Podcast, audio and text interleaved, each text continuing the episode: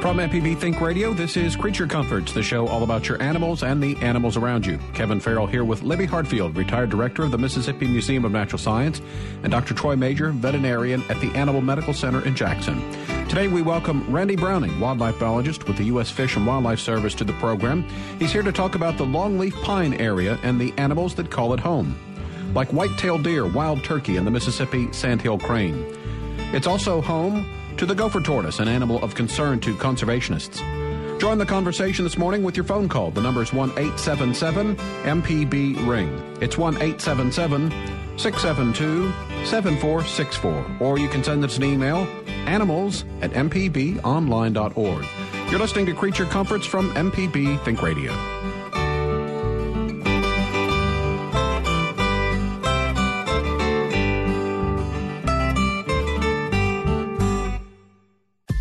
This is an MPB Think Radio podcast. To hear previous shows, visit MPBOnline.org or download the MPB Public Radio app to listen on your iPhone or Android phone on demand.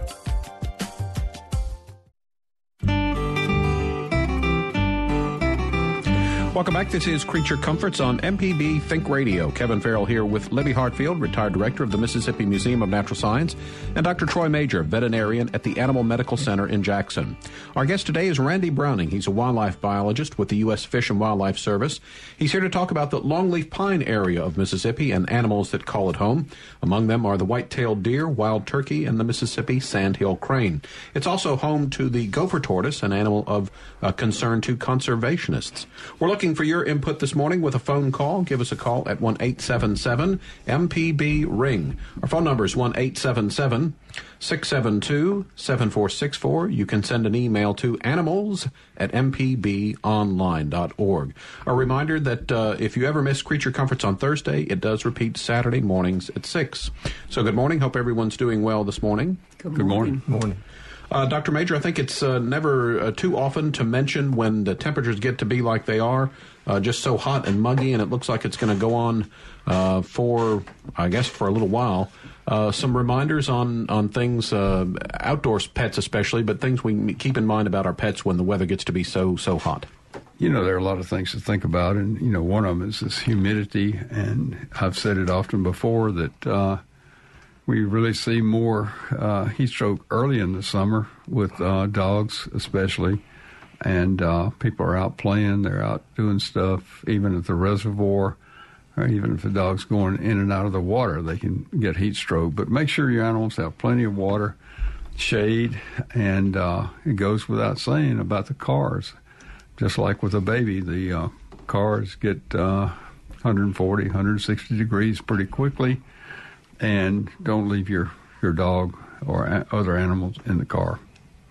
Uh, that's, you know, basically it. I had been in Nicaragua for a week, and uh, Managua temperature is not a whole lot different than ours. I got there and you know, it said 92 degrees, but a heat index of 105. So mm because of the humidity, mm-hmm.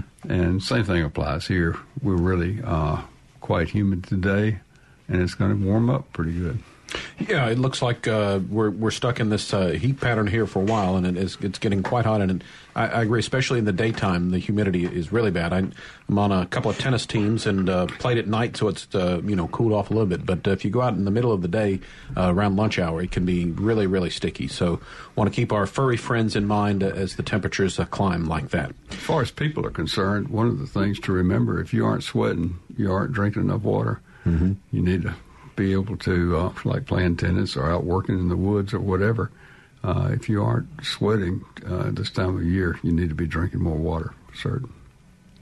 Uh, was uh, the other day. I was getting some ice for a drink, and uh, one of the cubes fell on the ground. So I threw it in the cat's uh, water bowl, and he had such a fun time with it. uh, next thing I noticed, it was not in his bowl anymore. He apparently had somehow knocked it out of there and was batting it around the kitchen floor. So he oh, was yeah, having fun with it too. Be careful when so. you walk in the kitchen if he's playing with ice. That's a good way to just fall. Don't, just don't teach him to open the refrigerator get it, or the freezer get it out. But he does sometimes. Uh, he he likes to stick his head in there when I open the refrigerator door, see what's going on in there. So, uh, again, we've got some open phones. Going to be talking today about the uh, the longleaf pine area of Mississippi with our guest Randy Browning, a wildlife biologist with the U.S. Fish and Wildlife Service.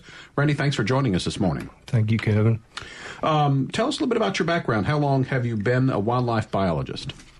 Well, I went to work for uh, the uh, Mississippi Department of Wildlife Fisheries Parks back in 1995 and, and worked for them for almost seven years as, as a district deer biologist in South Mississippi. And then I went to work for the U.S. Fish and Wildlife Service as a private lands biologist in 2001 and also have a partnership with Wildlife Mississippi. Okay. Um, is outdoors, uh, nature, something that you know you were always interested in, uh, even as a kid? Oh yes, sir.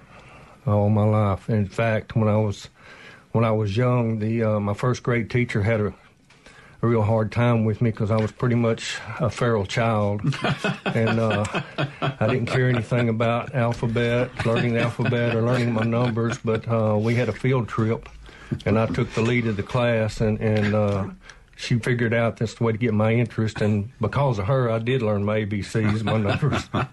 That's a good teacher. really, I was going to say, kudos to that. That she figured out what uh, what gets you going.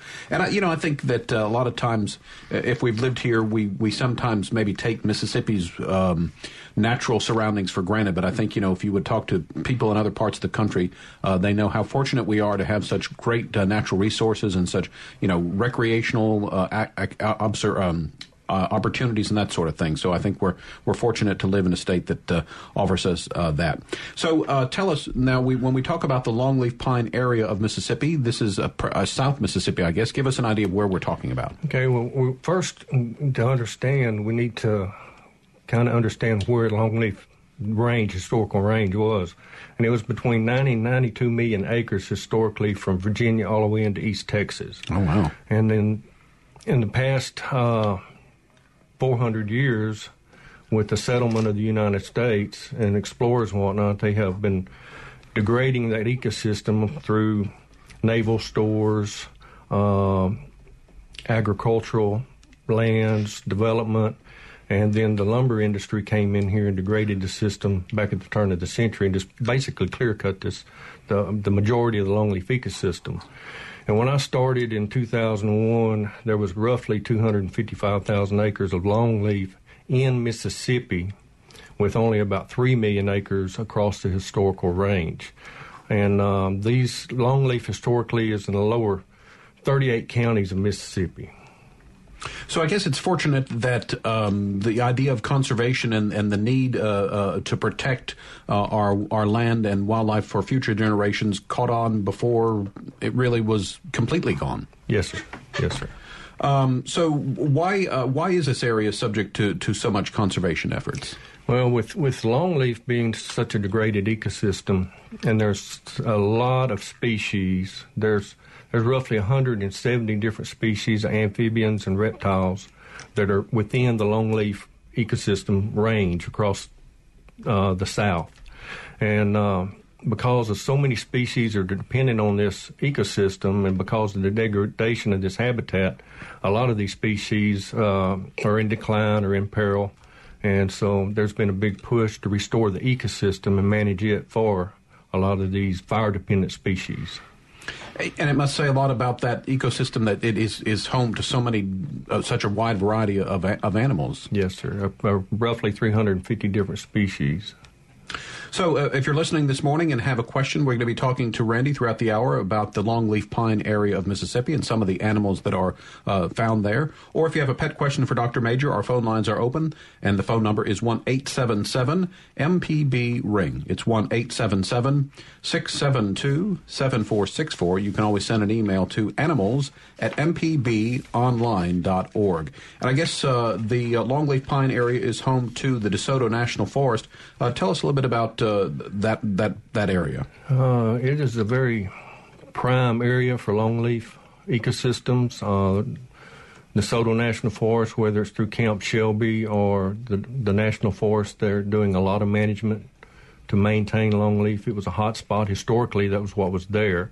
It's just within the mostly the rolling mesic hills, uh, predominant longleaf overstory and they're still maintaining that.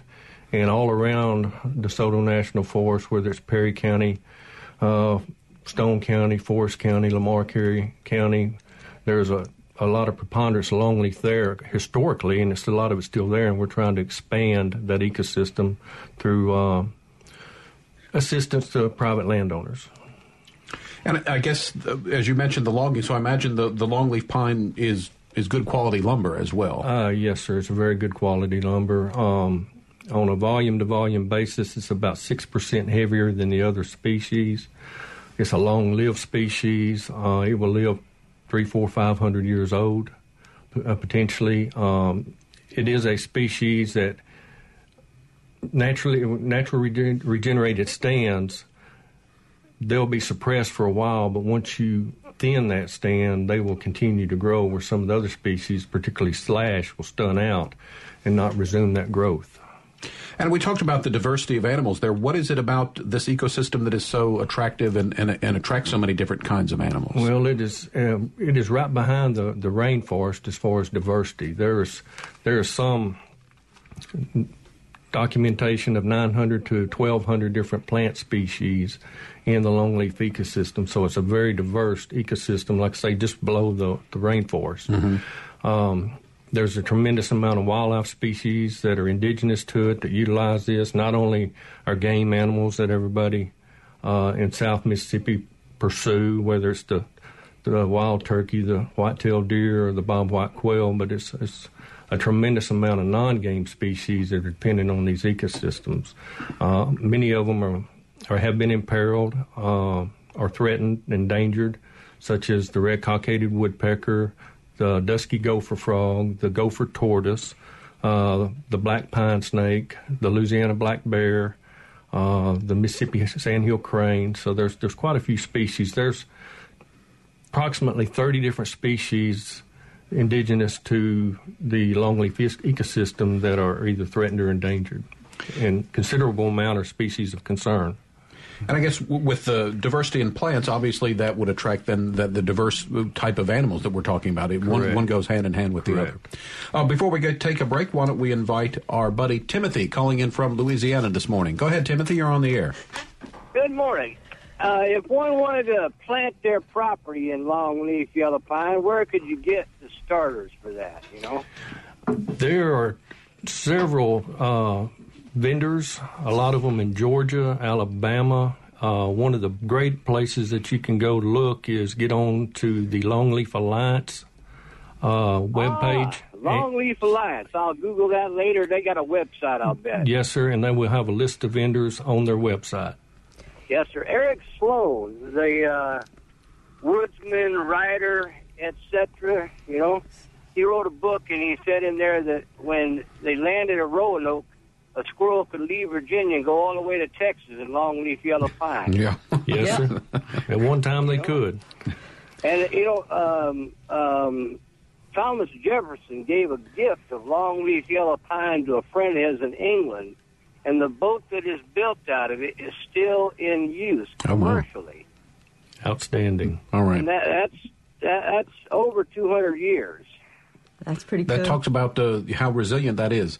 Timothy, good to hear from you. Thanks for the call. We've got some open phone lines. We're going to take a quick break, but when we get back, we'll continue our discussion. Looking for pet questions this morning, wildlife questions and observations, and specifically talking about the longleaf pine area of Mississippi with our guest, Randy Browning, who's wildlife biologist with the U.S. Fish and Wildlife Service. The number to call is 1 877 MPB Ring. You can reach us when you dial 1 877 672 7464. Back with more after this.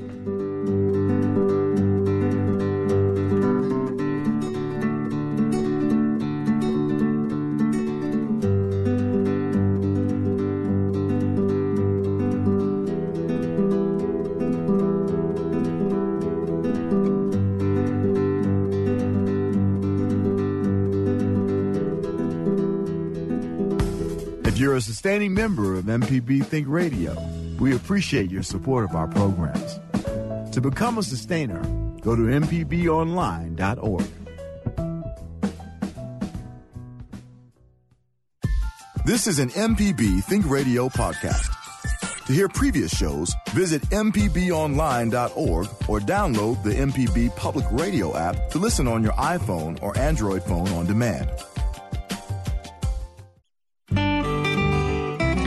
Welcome back to Creature Comforts on MPB Think Radio. I'm Kevin Farrell with Libby Hartfield, retired director of the Mississippi Museum of Natural Science, and Dr. Troy Major, veterinarian at the Animal Medical Center in Jackson. Uh, we're visiting today with Randy Browning, who's a wildlife biologist with the U.S. Fish and Wildlife Service. We're going to be talking about the longleaf pine area of South Mississippi and the uh, abundant animals that we find there. Unfortunately, many of them uh, threatened, and so we'll talk about that uh, throughout the hour. Also, looking for any pet questions that you have, you can give us a call to join the conversation. The phone number is 1 877 MPB Ring. It's 1 877 672 7464. You can always send us an email animals at mpbonline.org. Got another caller on the line. It's our friend Rich from Gulfport has called in today. Good morning, Rich. Go ahead. Uh, good morning. Uh, I, I heard that cats and dogs can only see in black and white.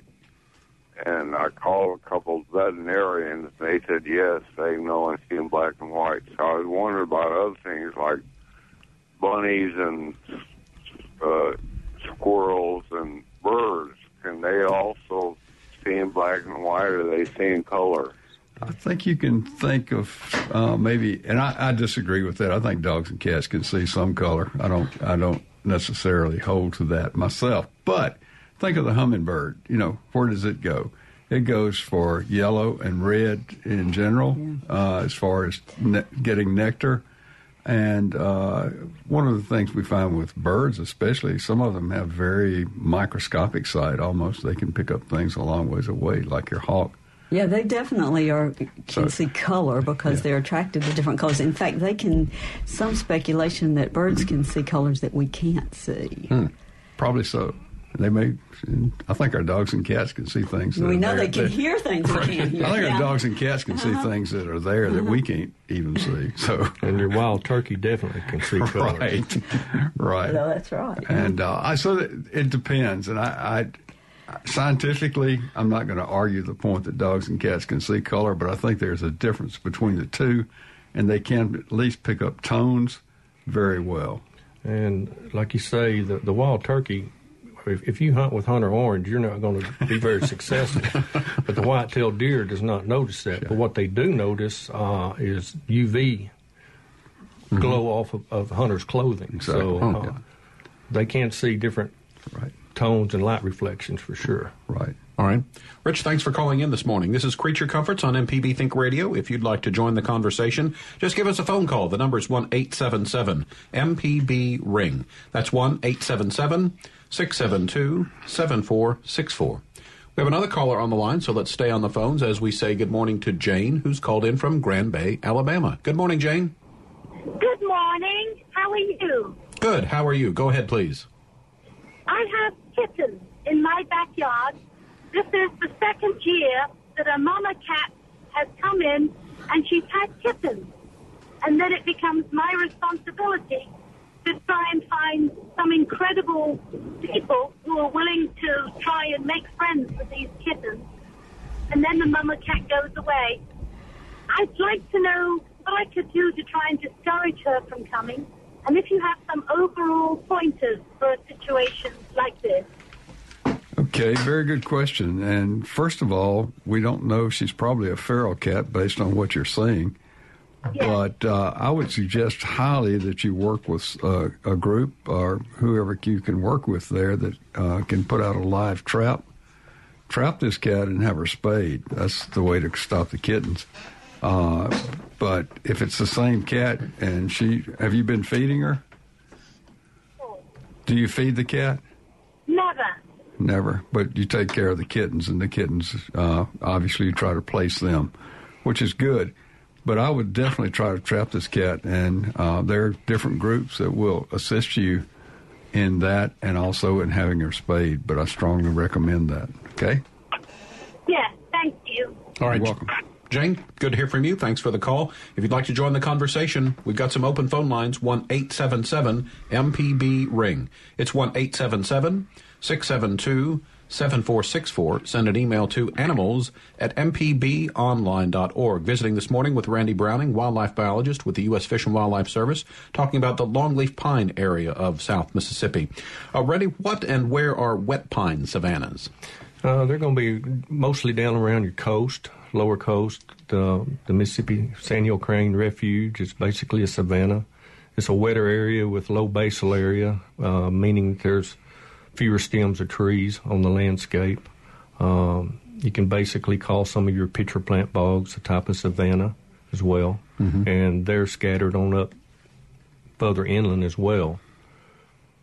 And also, you know, at the beginning you mentioned, and, and uh, Timothy mentioned too, that uh, you know the the longleaf pine area used to stretch from Virginia uh, through Texas.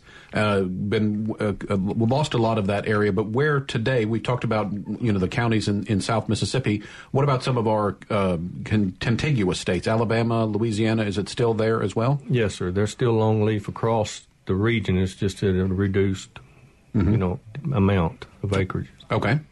Uh, got another phone call to get to. Next on the line, Mikey from Mobile has called in. Good morning, Mikey.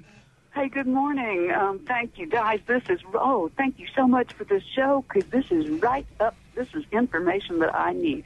But the information that I'm calling about is um, uh, what, this, as the screener asked me, um, wasps. Um, wasp stings, particularly on your pets. I had, unfortunately, this was not down in the area that I that I frequent, spend at least half my time, um, which is a, a, one of those savannas you're talking about, longleaf. Um, I'm trying to keep it that way, gopher tortoises and all. Um, but uh, my one of my pets in farther inland, up hills. Mobile has areas that get to be hills pretty quickly, um, and uh, we were out in the garden and one of my dogs stepped on a wasp. I was looking at her when she did it. I heard the yelp. I recognized it because I've heard it before and seen the swelling before. I immediately brought her in, threw some apple cider vinegar, which I keep a small traveler bottle, you know, on the what would be other people's coffee table, I guess, and put that on the foot. And it seemed to take care of it within a very few hours. Is that a good, a bad? What kind of ideas and what other ideas can I get, please? Really, that uh, I would say that that was not a bad idea. Uh, there are a lot of home remedies for insect bites and stings. One of the oldest that I remember as a child, when out working on fence row, uh, and somebody was chewing tobacco, they would they would put the chewing tobacco on it, and it did help. Uh, in your case, I would suggest antihistamines. I think that would be wise. Uh, one milligram per kilogram is a good dose, and that would help with the intensity of the sting. Uh, baking soda uh, can actually make a mixture of baking soda and put on it. Honestly, I'm not familiar with how the apple cider vinegar would work on that, but certainly you didn't harm anything by doing it. But antihistamines would be a good a good answer as far as what to give. Okay. All right.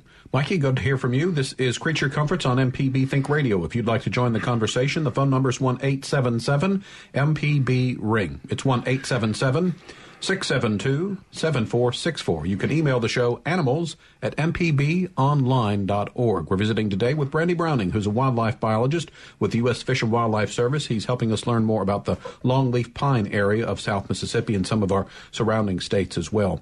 Um, you know, Randy, I think uh, hunting, I think, uh, when, when, when well regulated, uh, can be a helpful a tool in in managing um, wildlife uh, resources in, in areas like the longleaf pine. Oh yes, sir. Uh, deer can be their own worst enemy. They, will eat themselves literally out of house and home, and if their populations are not regulated, the diversity of the ecosystem, the understory, is going to be seriously impacted.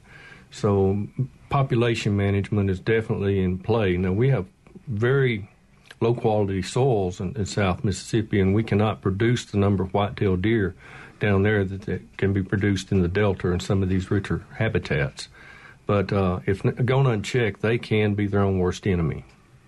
And I think too, aren't some of the monies that are generated from the sale of hunting licenses go back into uh, helping uh, preserve and and, and uh, pr- pr- habitat, I guess. Uh, yes, sir. And they, a lot of this money goes back to the state Department of Wildlife, Fisheries, and Parks that, that help manage uh, the wildlife resources that we we're so blessed to have here in the state. Mm-hmm. And there are also a few taxes on hunting and fishing equipment that are used for habitat yes, the protection on a federal level that are really good to have. That's the Dingell Johnson and Pittman mm-hmm. Robertson Act. Mm-hmm. Yes, and of course, uh, you know, uh, it's a good it's a good uh, tourism thing too. A lot, you know, a lot of folks like to hunt, and we've got the the, the area for it, so um, it, it's it, it's it's helpful in a number of ways. Uh, we've got another caller on the line. This time we're going to talk to Arthur, who's called in from Lena this morning. Go ahead, Arthur. You're on the air. Hey, how y'all doing? Doing good. Yeah, I'm having a problem with some moles in my backyard. I got a good, good, uh, I got a whole lot of earthworms back there. Yeah. And I, I've heard, I've tried some of everything to get rid of, them, but I can't seem to do nothing, find nothing. Is there anything that y'all can recommend that I could do to get, get rid of them or make them move? Okay, first let's be positive that you got moles instead of voles. Voles are actually worse than moles for most people in the yard. Do you see a tunnel that, like, you can see the evidence above the ground as well? Uh huh. Okay, yeah. yeah. Have you found a mole? Have you no, seen well, uh, my dog dug up one. Yeah. a while yeah. back, but okay. look like they're getting worse and worse. Well, the good news, I guess, is that the, the, the moles don't tend to kill your plants, but they they're you know most people don't want those tunnels in their yard anyway. They're not easy to get rid of, though. They're, they make some traps that you can put out that uh, are kind of like spike legs that you can put down. Um, most people will tell you you'll need to dig up um, there are some terrible poisons that some people use that I would not recommend using. And Troy, you got some ideas. I know you've dealt with them yeah. before too. One, one, of the one of the problems with the poisons is that your dog could get a hold of that poison, and it's fairly toxic. So don't let's don't put out poison. What kind of dog do you have? I got two German shepherds. Now get you a Jack Russell. I guarantee you they'll go after those things. and uh, you may have a dug up yard, but uh, uh Jack Jack Russell's are notorious for being able to go after the moles. And that you can laugh about that, but I have I have seen uh, rat terriers and Jack Russells that love to dig and dig up moles. So your German shepherds, they're going to be kind of, oh, I don't know if I want to do this or not. And of course, they'll dig a bigger hole than a Jack Russell, but uh, good luck to you. I'd say if you know, and there's things on sale that you know supposedly vibrate and uh, make the moles go away. I'm not so sure that those work at all. Yeah, be careful what you buy like right, that. Right. You, you, could spend a lot of money on something that right. doesn't help. Yeah. Okay. All right, Arthur. Good luck to you. Thanks for the call. This is Creature Comforts on MPB Think Radio. We need to take a quick break. When we get back, we'll continue taking your phone calls as we talk with Randy Browning, a wildlife biologist with the U.S. Fish and Wildlife Service. We're talking today about the longleaf pine area in South Mississippi. The number to call to join our conversation is 1 877 MPB Ring. It's 1 877 672 7464. Send us an email, animals at mpbonline.org. Back with more of the show after this.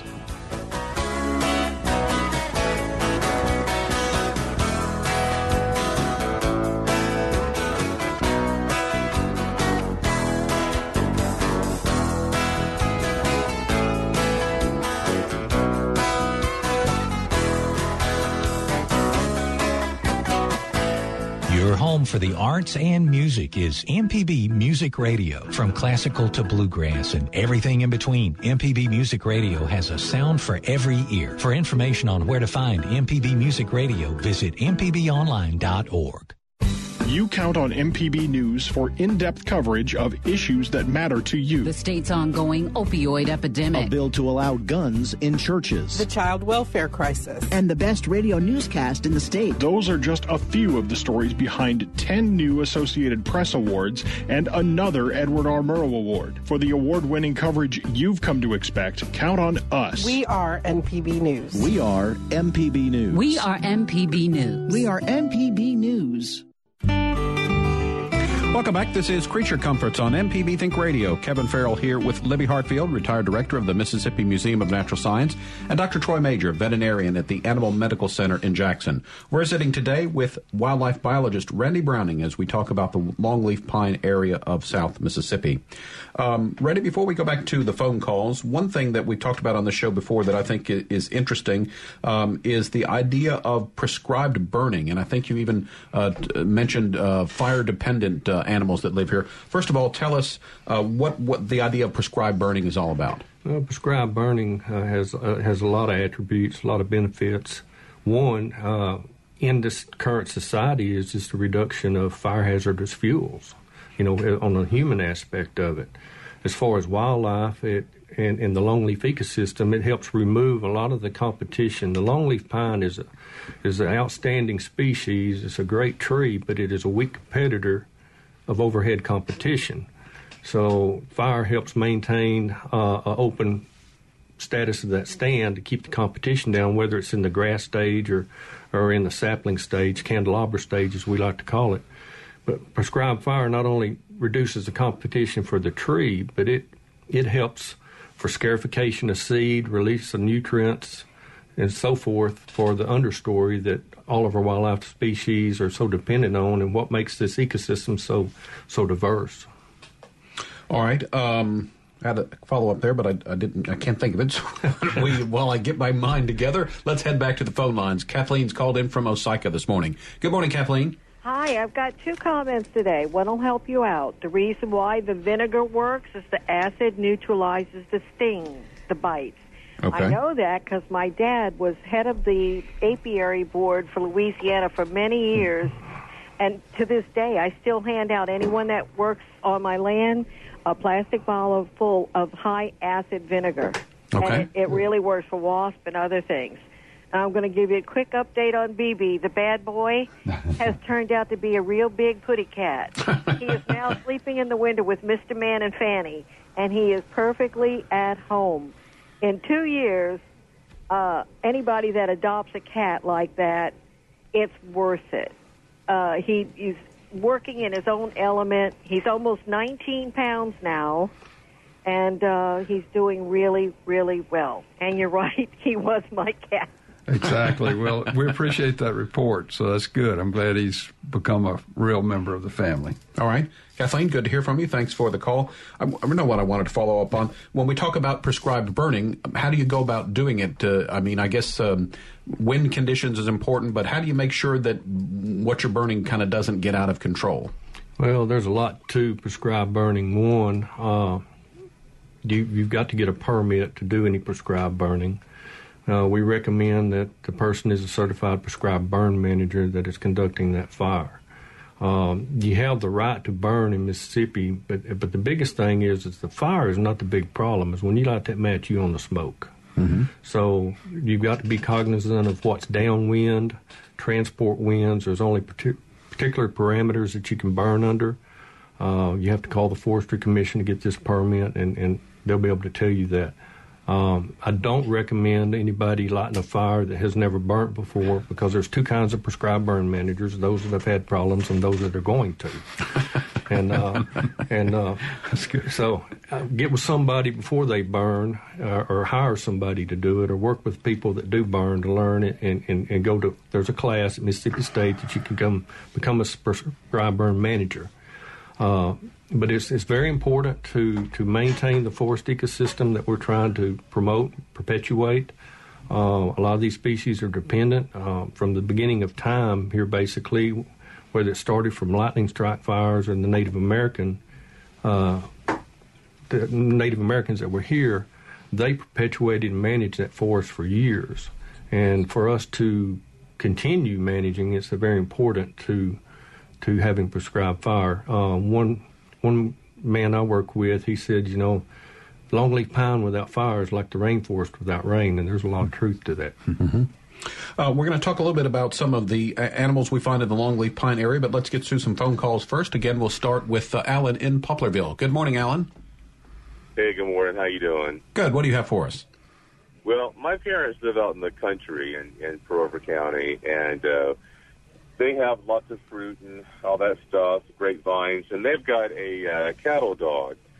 And um, this dog loves to run, loves to play, loves to chase birds and whatnot. But just like that other gentleman with the um, moles and voles, whatever, this dog likes to dig as well, which really aggravates my dad. So my dad's been tying up the dog, which isn't fair to the dog because the dog likes to run and play. Any idea how to solve a dog from digging?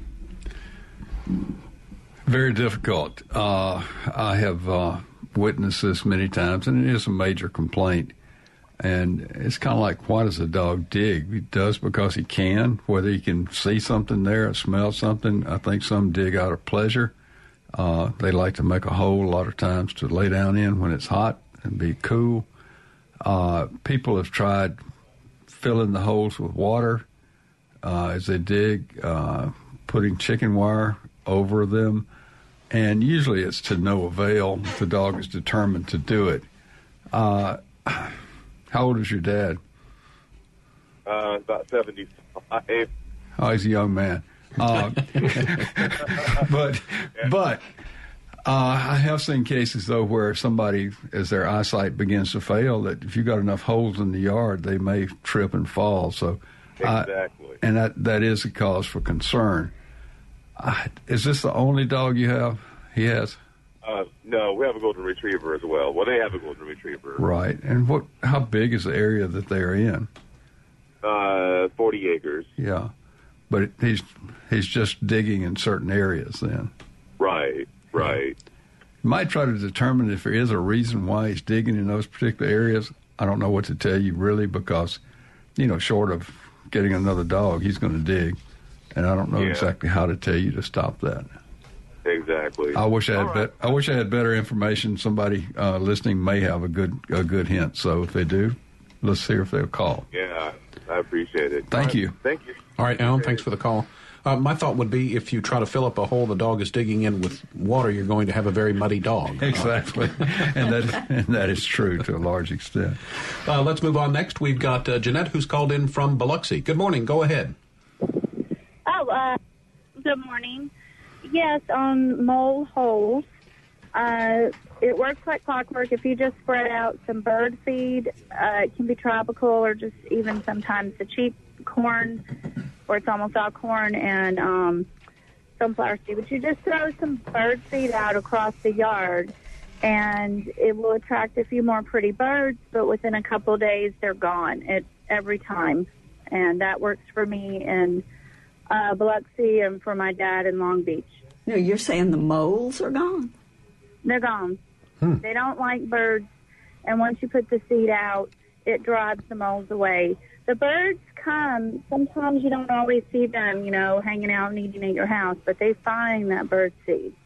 And once the moles get a, uh, guess, a notion of that, they're gone. I mean, in 48 hours or less. Wow, that's great information. We'll have to try it. Thank All right. you very much. Thanks for the call. You're call. welcome. And, and I think that goes along with that idea. If there's a creature that's somewhere that you don't want, if you somehow make that area somewhat unpleasant, they will go find an area that there's less hassle, I guess. And so, uh, a good thought there. Thanks for that call. One other call to get to, and it's Joyce in Southaven. Good morning, Joyce. Good morning. Go ahead. I was ca- I was calling. I have uh, overpopulation of chipmunks this year, and they are devastating my pecans, of course. But I'm, is, is there anything I can do about that? I've got a whole bunch this year too, and I, I love to watch them. But um, again, uh, the right kind of dog can give them a real hard time and kind of uh, limit where they'll be. I don't know if that would help with your pecans, though. I don't have a good solution. Troy, have you ever? I would say that very difficult difficult to control, especially uh, from the standpoint of they have burrows and tunnels and all that. But uh, a lot of times I have seen cats hunting them, and uh, they are pretty good at catching catching the chipmunks. So you might consider uh, a cat, outside cat, if you don't have one. But uh, But I always hate to say that because of what they'll do to birds. Oh, I know it. I know it, and that's that's that that's the flip side of that. So, uh, I really don't know of a good solution uh, to that. Maybe a listener's got a solution for that one. Too. Again, I'll go back to Jack Russell's. If you got a Jack Russell in your yard, he's going he's going to patrol it and keep the squirrels up the tree and chipmunks in their holes. So let's uh, think of ways that we can control that. All right, Joyce. Uh, thanks for the call. We've got some open phone lines if you'd like to join in the conversation this morning at 1 877 MPB Ring. Our phone number is 1 877 672 7464. We're visiting today with Randy Browning, who is a wildlife biologist with the U.S. Fish and Wildlife Service, talking about the wild, the longleaf pine area in South Mississippi. Randy, let's talk a little bit about some of the creatures we'll find there. And we've mentioned a little bit about uh, the gopher tortoise. If you could tell us uh, a little bit about that, what they look like, uh, what their what habitat are they looking for, those sorts of things. Okay, doke. A, a gopher tortoise is basically a, a land turtle, and they will excavate a burrow that is anywhere from 20 to 30 feet in length and maybe 10, 10 or 15 feet deep. Mm-hmm. And in that cavity at the bottom of it, it maintains a very constant temperature year round because it's below the ground. The interesting thing about uh, the gopher tortoise is we consider it a keystone species, and meaning that there's a lot of other species that are dependent on that gopher tortoise. And then there's uh, about 300 and 50 or so commensal species that were utilized as burrows. Mm-hmm. And it's uh, it benefits them, but it doesn't cause any harm or any benefit really to the gopher tortoise. So it's very important uh, to have the gopher tortoise on the landscape for a whole suite of species, not just the, the ones that we like to look at and, and the pretty birds or whatever.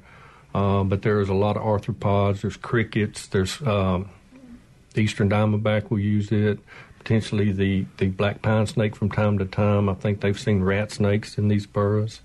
Uh, there'll be mice. There'll be uh, even a bobwhite quail. If it gets if it gets chased or whatever, it's liable to run in a burrow for refuge for just a little while. He's not going to stay there long, but they will run in a hole. So there's a lot of species, and one particular species is the dusky gopher frog. They utilize that burrow uh, on on the upland and then they will they will go into ephemeral ponds to do their breeding and, and reproduction. But they utilize that burrow uh, throughout most of the year, and they're dependent on that. In most cases, they will use uh, crayfish holes as well, but very dependent on the gopher tortoise burrow. So we might could call them the, the friendliest animals in the longleaf pine because they're letting everyone else use their yes, sir. Yes, sir. They they will not hurt you when when, when you look at them. Uh, we need to take one final break this hour. When we get back, we're going to wrap things up, talk a little bit about some of the other uh, animals that we see in the longleaf pine area. We're visiting today with Randy Browning, who's wildlife biologist with the U.S. Fish and Wildlife Service. You're listening to Creature Comforts on MPB Think Radio.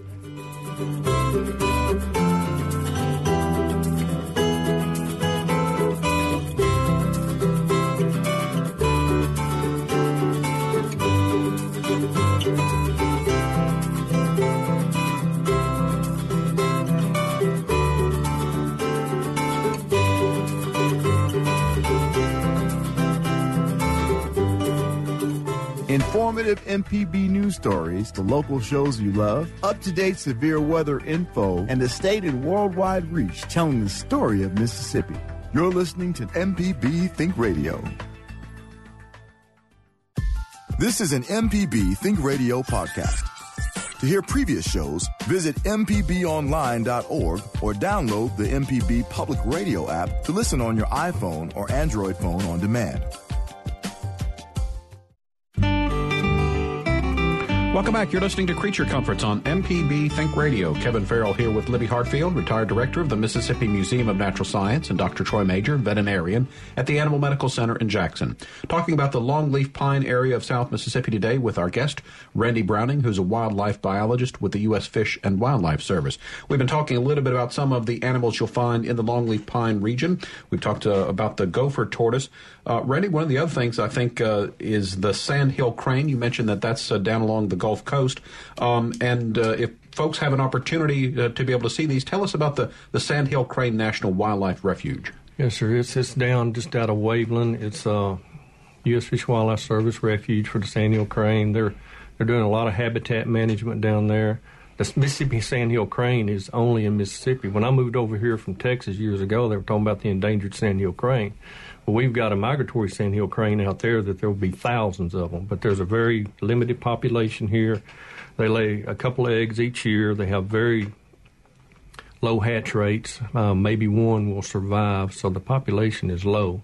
But it's a very interesting bird living in the savannas. They need that open overstory savanna type habitat. They'll they're pretty ferocious feeders. I mean, they'll eat crayfish, lizards, or anything like that, as well as grains. And they need that open fields and pastures around there. But the good thing about a refuge is obviously it's uh, helping them, it's giving them the habitat that they need, but also it gives us a chance to kind of enjoy them and, and see them in their natural surroundings. Yes, sir. And it's a very, very nice refuge down there. I recommend people go down and visit. Another one of the things uh, nature related that uh, Mississippians can be proud of and something uh, to enjoy. Maybe a good summer trip for a family if you're looking for something to do here in Mississippi to head down to the Gulf Coast and check that out. All right, so how about the uh, the red cockatoo? Cockad, some red cockaded woodpecker. Help me out there. I was getting in trouble with that one. oh, that's a very interesting bird. It's a specialist. It, it, it, has to excavate its cavities in living trees. It's not like our other woodpecker species that are going to excavate cavities in dead trees. They require a live tree. Mm-hmm. And uh, these trees, whether it doesn't matter if it's a, a loblolly or a slash or a longleaf, but the minimum age on most of these trees are about 70 years plus before they can excavate because they have to have red heart disease in that tree so that they can actually excavate, ex- excavate that cavity. And they will peck around the cavity itself and create resin flow, and that is to keep basically the rat snake from being able to climb up and, and, and you know take the babies or the eggs. Mm-hmm. They're a social group bird that once they fledge out, uh, the female offspring typically will go off looking for a mate but but the male hatchlings will stay around and, and assist the, the, the parent colony as far as feeding and taking care of the young. So they're a social social bird. They're a very small bird, and the cockade is just basically if you think about uh, a feather in somebody's hat, just a small feather. There's a little red cockade on it. They look very much like our ladderback or sap, a woodpecker or a sapsucker in, in similarity. The small bird like that but they got a very small red cockade. You got to almost be holding the bird to see that. Mm-hmm. Uh, looks like we have another caller on the line. Off to Madison we go this time. Jim has called in today. Good morning, Jim. Go ahead. Good morning. My mother grew up in Franklinton, Louisiana, which is um, due west of Bogalusa, due west of Poplarville, Mississippi.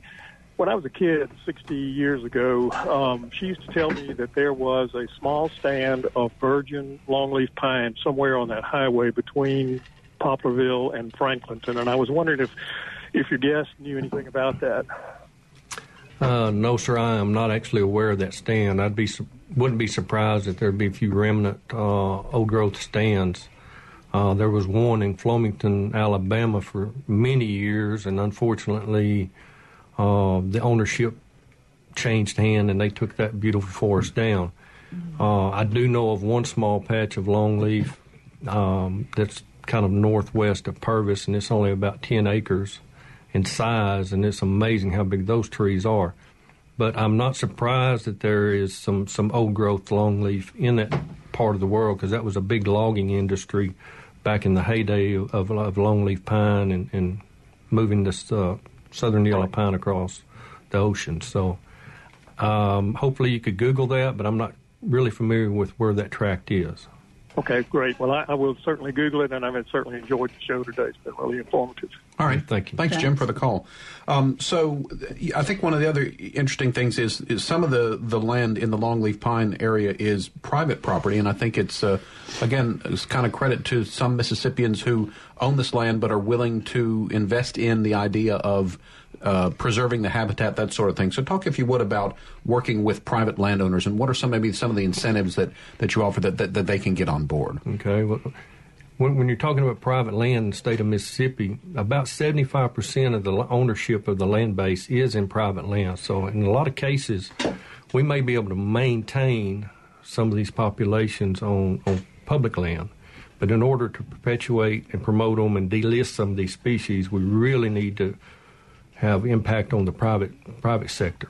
So because of that, there there's a lot of, of incentives, uh, assistance programs. I, I have a program that I can assist in some cases to restore longleaf. The Natural Resource Conservation Service has uh, a lot of funding available for longleaf. Uh, call your your county office, talk to them if you're interested in longleaf. Um, the uh, Mississippi Extension Service has had some grants. A lot of us work off of grants. Uh, some of it is, is like I have a partners for Fish and Wildlife. I'm a partners biologist, and we have some funding available there. But there's a whole suite of grants out there that, that we try to get access to. We're working on a grant yesterday potentially for longleaf restoration prescribed burning. So don't hesitate to call uh, if you're interested in longleaf, whether you're trying to do it for restoration, put it back on the ground, or if you just actually want technical guidance. Well, there's quite a few of us out here working in the field that are willing to come out and, and make recommendations, uh, assist in that way. But uh, the NRCS, through the Partners for Fish and Wildlife Program, Wildlife Mississippi, we've done a lot of longleaf restoration in the past 15, 16 years. What would be the best way for somebody to get in touch with you if they needed to about their longleaf? Uh, you can look me up on my government internet, which is Randy underscore Browning at FWS, as in FrankWilliamSam.gov. Uh, you can contact Wildlife Mississippi and uh, talk to them. They will also send it down to me. Uh, or, like I say, most of the South Mississippi NRCS offices are familiar with me. Uh, they know how to get a hold to me, in touch with me. Uh, and it depends on the landowner, what he wants, uh, what his uh, financial situation is, and we'll try to help out the best we can. But uh, yeah, I was going to ask about that. And I think it's uh, important there that, that in addition to some of the monetary, uh, the grants that you're talking about, you also have that kind of that technical expertise to where if someone has some land is interested, they can get the information from you uh, to know how to really help uh, keep this habitat going strong. Yes, sir. And uh, like I say, there's several of us that work in the field that are willing to come out, whether it's myself, the Turkey Wild Turkey Federation biologist, uh, they have biologists that will assist with longleaf, and actually, she has a partnership um, with NRCS to help. The Mississippi Department of Wildlife, Fisheries, and Parks has some private lands biologists that are willing to help, or some even their coordinators, uh, like Adam Butler. We use him a lot come out and help us. All right. It's going to wrap us up for today. Creature Comforts is a production of Mississippi Public Broadcasting Think Radio. Funding provided in part by Wildlife Mississippi. That's a statewide organization celebrating its 20th year of conserving Mississippi's land, waters, and wildlife. And from contributions from listeners like you. Our show is produced by Java Chapman, and our call screener was Patrick Price. So for Libby Hartfield, Dr. Troy Major, and our guest Randy Browning, I'm Kevin Farrell. Stay tuned up next on MPB. It's Season Pass with Jay White. We'll be back next Thursday at 9 for another Creature Comforts. It's heard only on MPB Think Radio.